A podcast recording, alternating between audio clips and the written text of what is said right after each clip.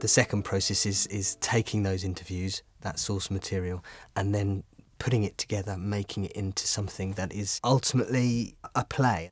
There's no way that you can perform all the material that, that you will have collected. So you've you've got that question of how do I take an hour long conversation and condense that into its purest form. It's hard, it really is hard, and it really demands you to be very accurate and and sensitive to the material and to the person that you're representing.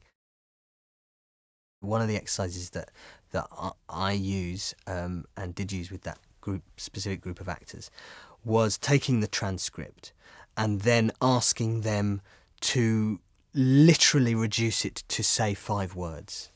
The five most important words, if that's all they, they could say, or that's all you had time to present on stage, what would be the, the nucleus of their argument or, the, or their opinion?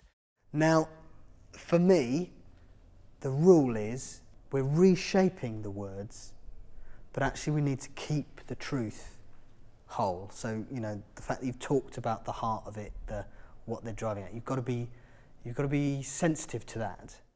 Ultimately, keep asking yourself the question: Is what is the story I'm trying to tell, and am I telling it in the clearest and most accurate way possible?